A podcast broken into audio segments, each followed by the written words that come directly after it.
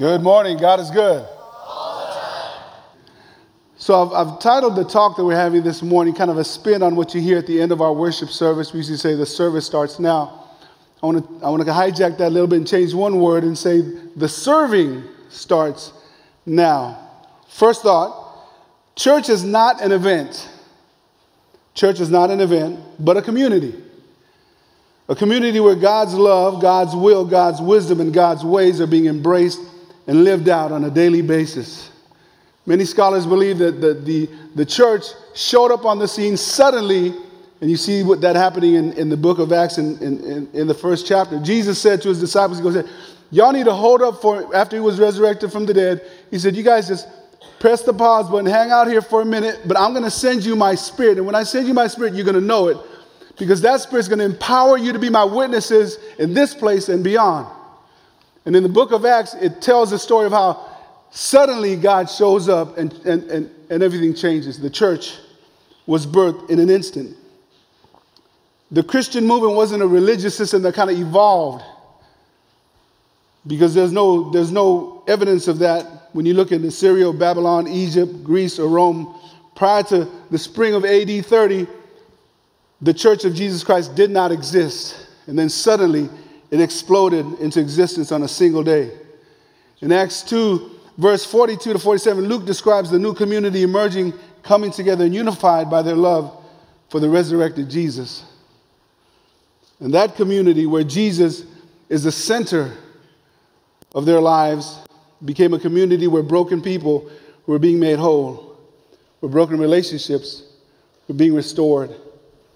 If you look in the book of 1 Corinthians chapter 12 and 13, especially uh, uh, chapter 12, Paul takes a, a moment and he describes what the church looks like. And there's two parts of it. The first part, from 2 to 11, verses 2 to 11, he talks about the gifts that God had given the church. And, and verse uh, 12 to 31 talks about, he uses the metaphor of a body to describe the church. 1 Corinthians chapter 12, verse 4, Paul talking about spiritual gifts and unique abilities that God had given the new community says there are different kinds of spiritual gifts, but the same Spirit is the source of them all. There are different kinds of service, but we serve the same Lord. God works in different ways, but it is the same God who does the work in all of us. A spiritual gift is given to each of us so we can help each other. Everybody say, help each other. So the spiritual gifts has been given to us to do what? To do what? To be helpful, right? You guys are doing good this morning. To one person, the Spirit gives the ability to give wise advice. To another, the same Spirit gives a message of special knowledge. The same Spirit gives great faith to another. And to someone else, the one Spirit gives the gift of healing. He gives one person the power to perform miracles, and another the ability to prophesy. He gives someone else the ability to discern where a message is from the Spirit of God or from another Spirit. Still, another person is given the ability to speak in unknown languages while another is given the ability to interpret what is being said. It is the one and only Spirit who, is di- who distributes all these gifts. Listen up. He alone, everybody say, He alone. He alone, not you. You don't get to pick your gift, He gives it to you. You get to accept it. He alone decides which gift each person should have. God gives us particular, specific graces to be able to walk in a particular lane that He's designed us for. And sometimes it's okay to, you know, there's some amazing and talented folks up here, right? Amazing. And some of you might say, well, how come I'm, not up there? Well, maybe it's because you can't sing. Just a thought. And it's okay if you can't sing. I, you know, I used to be able to sing. Then when my, when my ear went south, I can't hear a note. You know, I sound like a cat crying in the night.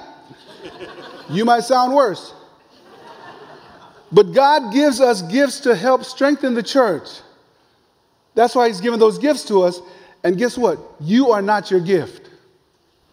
We are not a gift. You've been given stewardship over your gift, but you're not your gift. Or you'll get all puffed up and proud about how good you are, whatever it is that you're doing. Man, I got some skills. Man, you got no skills. You have a gift, you better handle that gift. And, and, I'm not just talking about using that gift within the context of uh, this celebration that, that happens here. This is not church. This is part of church.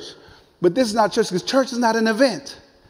We don't come in here, you know, yes, we come together, we have our songs and all this, have our liturgy and etc. But the church is you in your lane, not only in this place, but in the community, wherever you find yourself, working out your gift, discovering what that might be, and then leaning into it and becoming a, a game changer wherever you might be. God's given us those gifts to, to be helpful. Helpful. Everybody say helpful. helpful. So if your neighbor's not being helpful, help them out. Get them straight. And then in verse 12 to 31, Paul used the human body. Because our bodies are, they're interconnected, they're intertwined, they're interdependent. Every single part of our body is vital. I don't know about you, but I need all the parts I got. And then Paul, Paul let's read 1 Corinthians 12 12. says, The human body has many parts, but the many parts make up one whole body. So it is with the body of Christ. Some of us are Jews, some are Gentiles, some are slaves, some are free. But we have all been baptized into one body by one Spirit, and we all share the same Spirit. Yes, the body has many different parts, not just one part. If the foot says, I'm not a part of the body because I'm not a hand, that doesn't make it any, any less part of the body. And if the ear says, I'm not part of the body because I'm not an eye, would that make it any less a part of the body? If the whole body were an eye, you would be Mike Wazowski. I didn't. right? I mean, remember Monsters Inc? Big old eye? That's the dumbest looking thing ever. I do not want to be an eye. I want to be a full body. And if the ear says, I'm not part of the body because I'm not an eye, would that make it any less a part of the body? If the whole body were an eye, how would you hear? Or if your whole body were an ear, how would you smell anything? But our bodies have many parts, and God has put each part just where He wants it. Just where He wants it. How strange the body would be if it only had one part.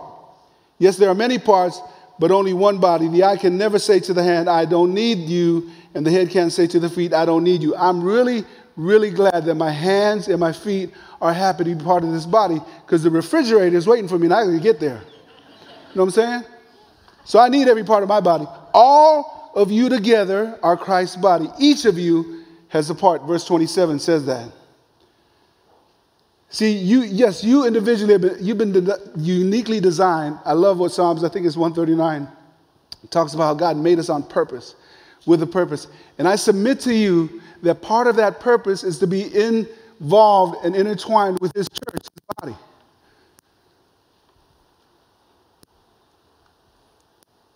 And that involvement has an integral, is important to our spiritual health.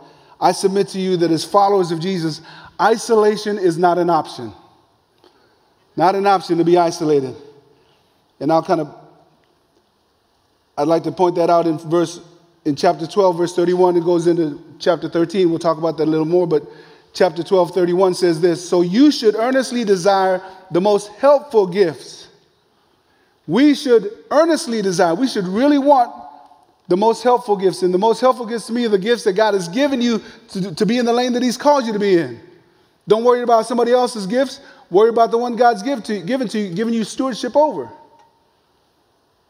Another version says, Let them show you a better way. So he says, Hey, uh, so you should earnestly desire the most helpful gifts, but now let me show you a way of life that is best of all. 1 Corinthians 13. So 1 Corinthians chapter 12, as he talks about the gifts that God's given us, refers to us as a body, many parts, one body. And then he says, Here's what keeps us together.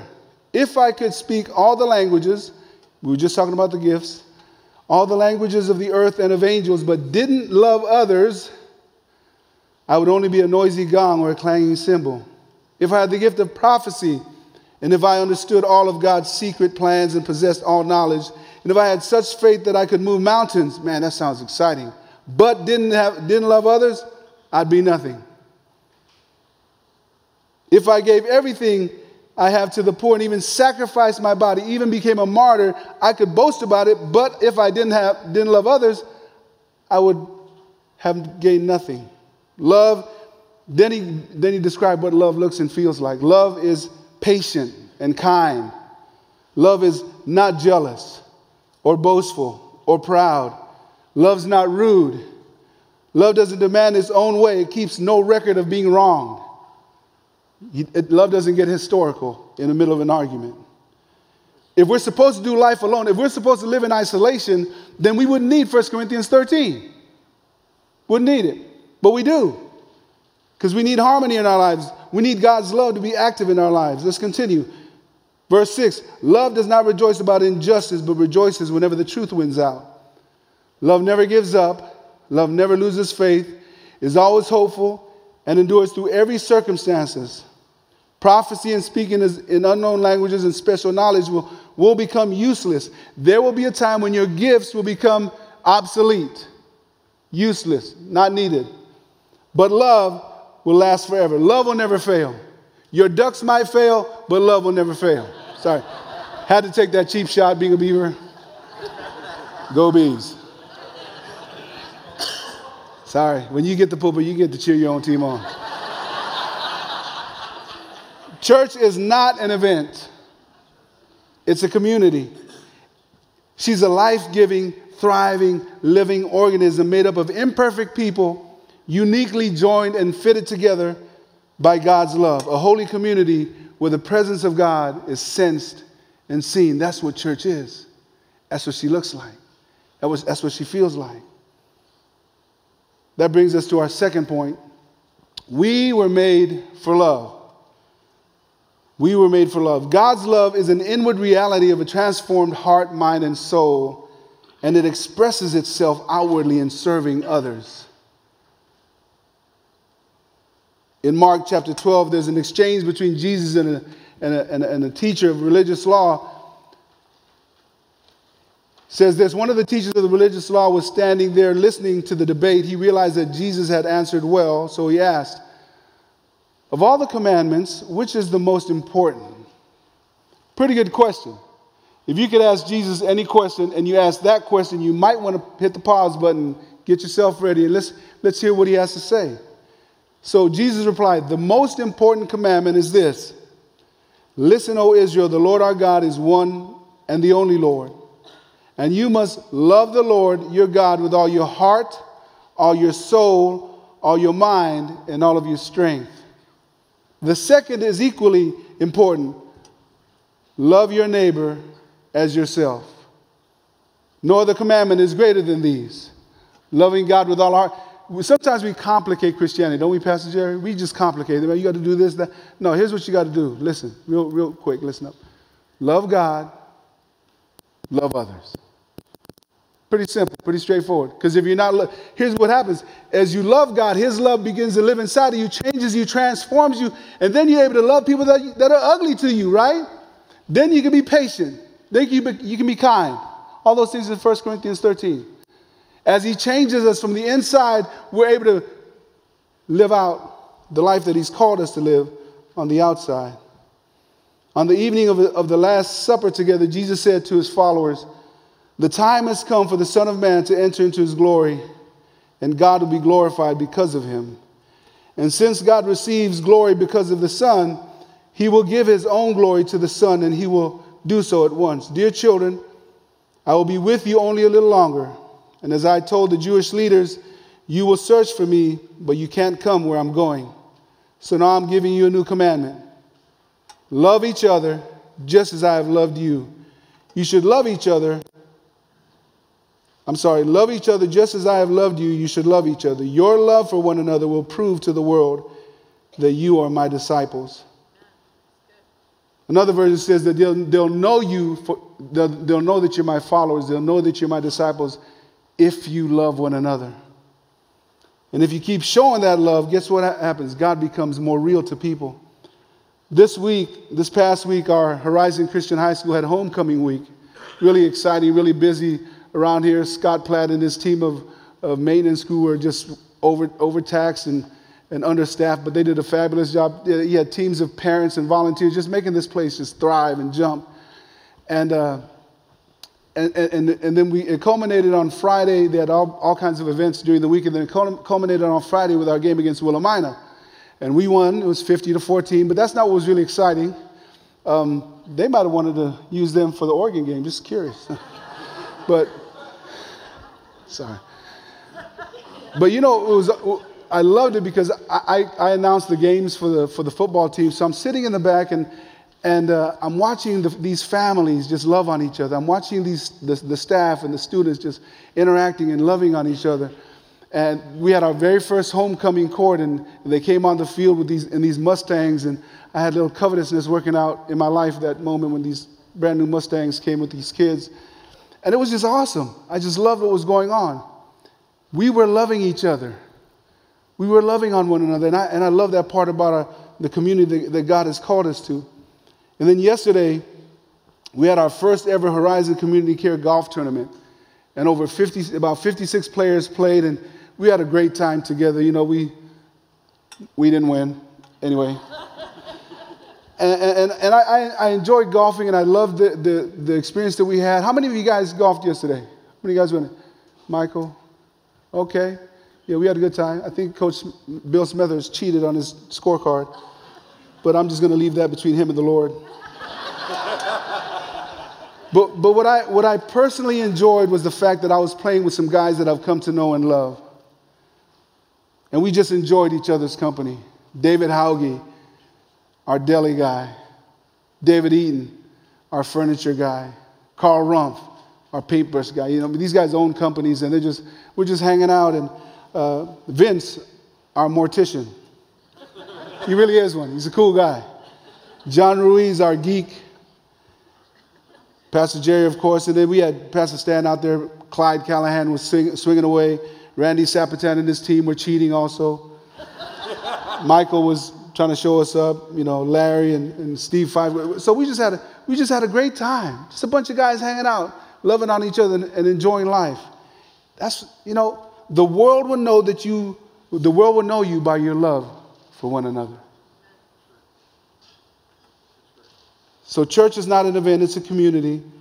We're made for love. And the final thought, when we serve people, we communicate, you are valued. When we serve people, we communicate, you are absolutely valuable and valued. God didn't send a text message, He didn't send a Snapchat, He didn't send a Facebook, He didn't post it online, He didn't send an Instagram to us. He sent His only Son. He poured Himself into human flesh and showed up and said, This is what love looks like right here. This is what it's all about right here. This is what God looks like right here. This is what peace looks like. This is what joy looks like. This is God in human skin. I've come for one reason and one reason only, only to rescue you from yourselves, rescue you, forgive you, set you free, restore you in the right relationship with the Father so that we might enjoy heaven together forever. Titus chapter 3 gives us a glimpse of where we were. Remind the believers, he says, to submit to the government and its officers they should be obedient, always ready to do, to do what is good. They must not slander anyone and must avoid quarreling. Instead, they should be gentle and show true humility to everyone. Once we too were foolish and disobedient, we were misled and became slaves to many lusts, talking about us. Our lives were full of evil and envy, and we hated each other. But when God our Savior revealed his kindness and love, he saved us, not because of the righteous things we had done, because we were flatlining, folks.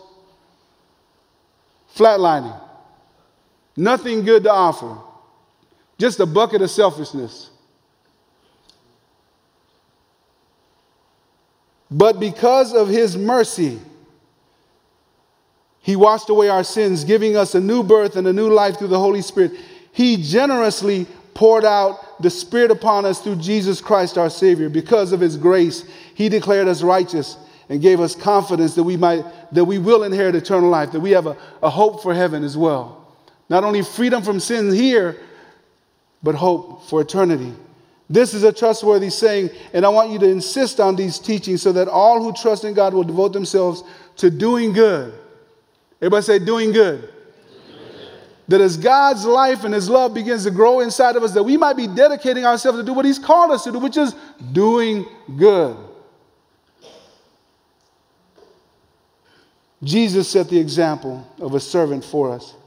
He came to do good to humanity. He showed us how valuable we were. God, the eternal God, poured Himself into human skin that He might reveal to us hey, you're valuable. I've come to set you free. even in the middle of our brokenness, nothing to offer. Matthew 10 says this Are not two sparrows sold for a cent, and yet not one of them will fall to the ground apart from your Father? But the very hairs on your head are all numbered. So do not fear. You're, most, you're more valuable than many sparrows. Matthew 20 says this, but Jesus called them together. He could have said, I've come down to, to be the ruler and king. Because he, he could have, that's what he came. I mean, he is. But he says in, in, in verse 28 For even the Son of Man came not to be served, but to serve others, and to give his life as a ransom for many. What a great example for us. When we serve people, we communicate to them the simple yet powerful truth you are valued.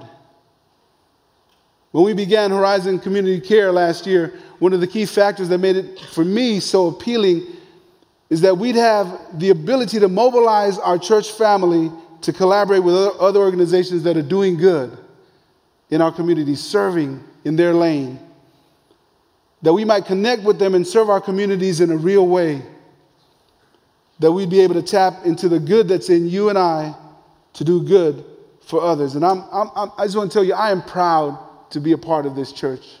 I'm proud. I mean, I, and I'm talking about the whole church of Jesus, yes, but just for a moment, I'm talking about us here, Horizon Community Church. I'm proud of being part of this family because you're some of the most generous, kind, and caring people that I know. You love reaching our communities and and sharing our, and you shared our vision to start a Christian high school, a Christ-centered high school, and so you sacrificed to buy and develop this new campus. You love to help hurting people, so you gave financially so we could buy a land in Cambodia, so we can build a campus that rescues young people from sex trafficking. You gave. You heard with your ears and with your, you saw with your eyes and you heard with your heart, and then you gave because you want to help rescue people out of poverty and out of slavery. That's what you did. When we serve people, we communicate to them simply, you are valued. And that's what you're telling kids locally and kids in Cambodia, that they're valued. In community care, we've, we, did a, we did a study a few years ago. We identified five areas where the greatest needs exist in the communities that call Horizon Home, or uh, the communities that the members in our church find themselves living.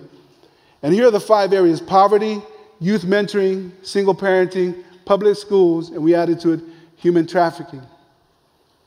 Last year, Horizon Community Care adopted Tualatin Elementary School, and, and, at a meeting with the counselor, the, the lead counselor, the psychologist at Tualatin Elementary, and the, and the principal, and they said, We're going to have this, uh, um, this day where the family comes in and they bring their the, the school supplies.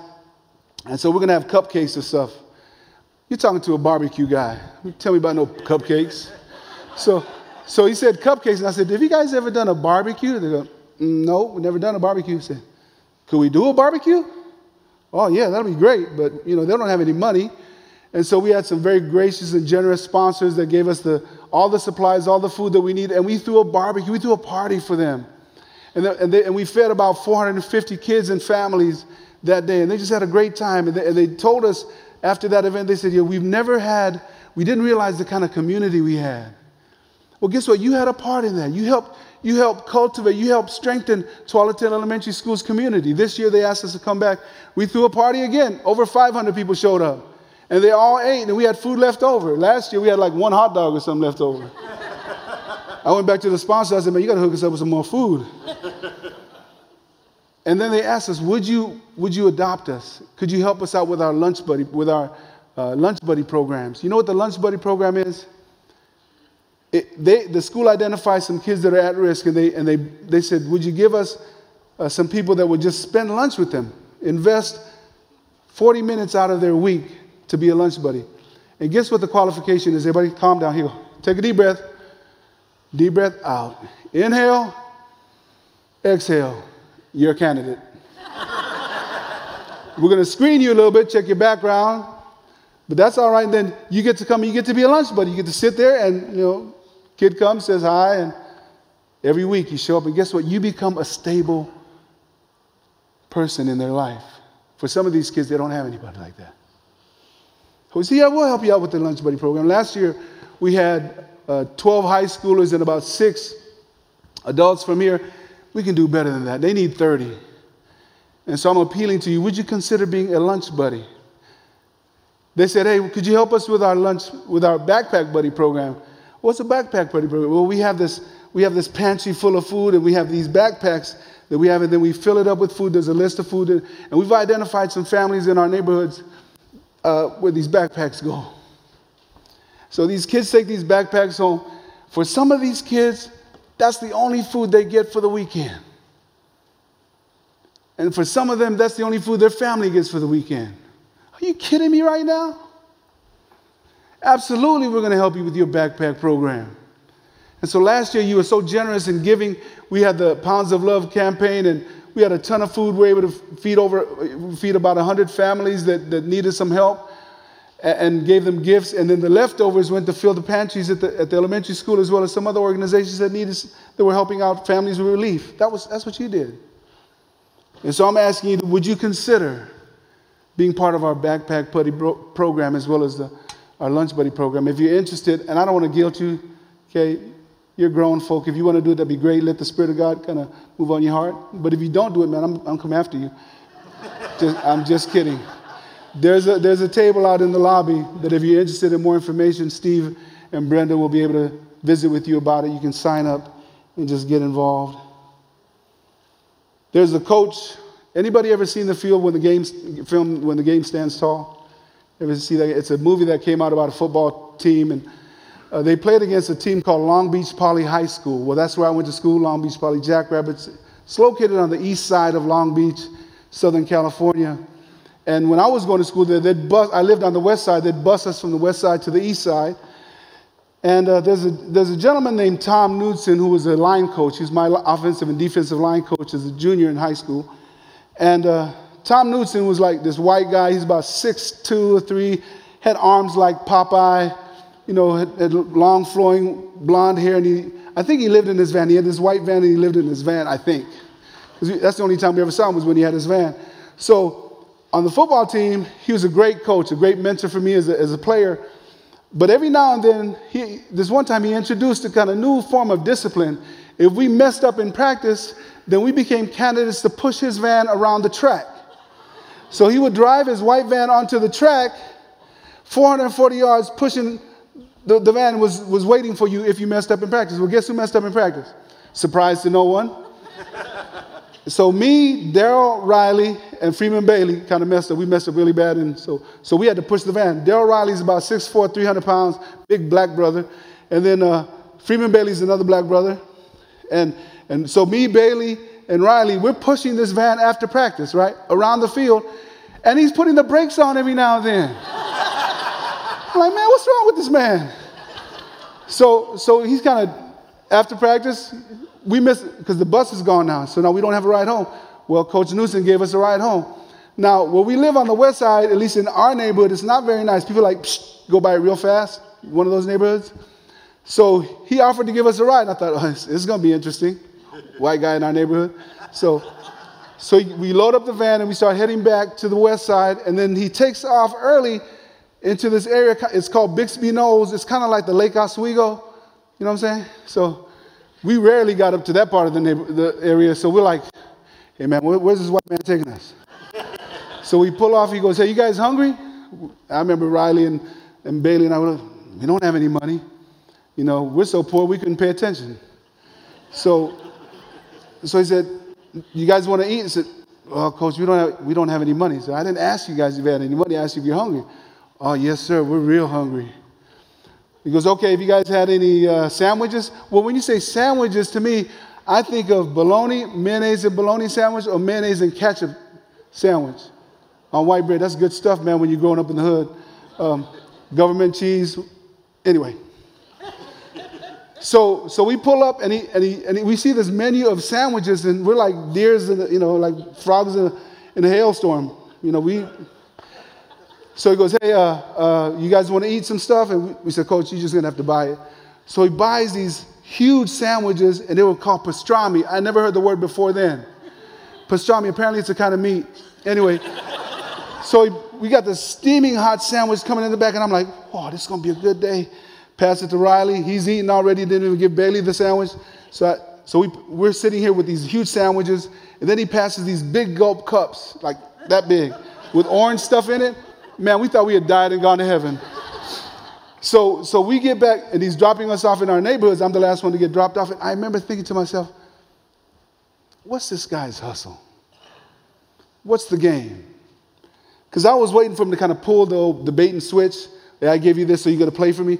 Never came up. Never. We got in trouble a few times, and there was a few other times I actually wanted to get in trouble, hoping that he'd buy me another sandwich. so I called Coach Newton. This is a million years ago, right? I'm 55. Coach Newton's probably close to his 70s. I called him last spring on the phone. I was just thinking about him, praying for him. and his wife picks up the phone. They're in Orange County. They're driving down the freeway. And, he goes, Oh. I said, Is coach there? He goes, Yeah, he's driving right now. I'll just put you on speak, speakerphone.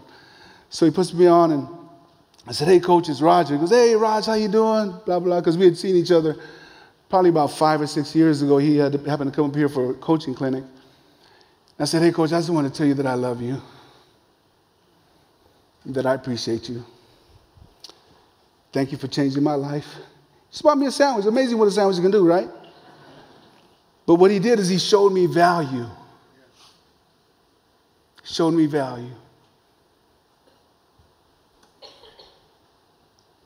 When you serve somebody, what you're telling them is you are valuable. Church is not an event, it's a life giving community. We were made for love.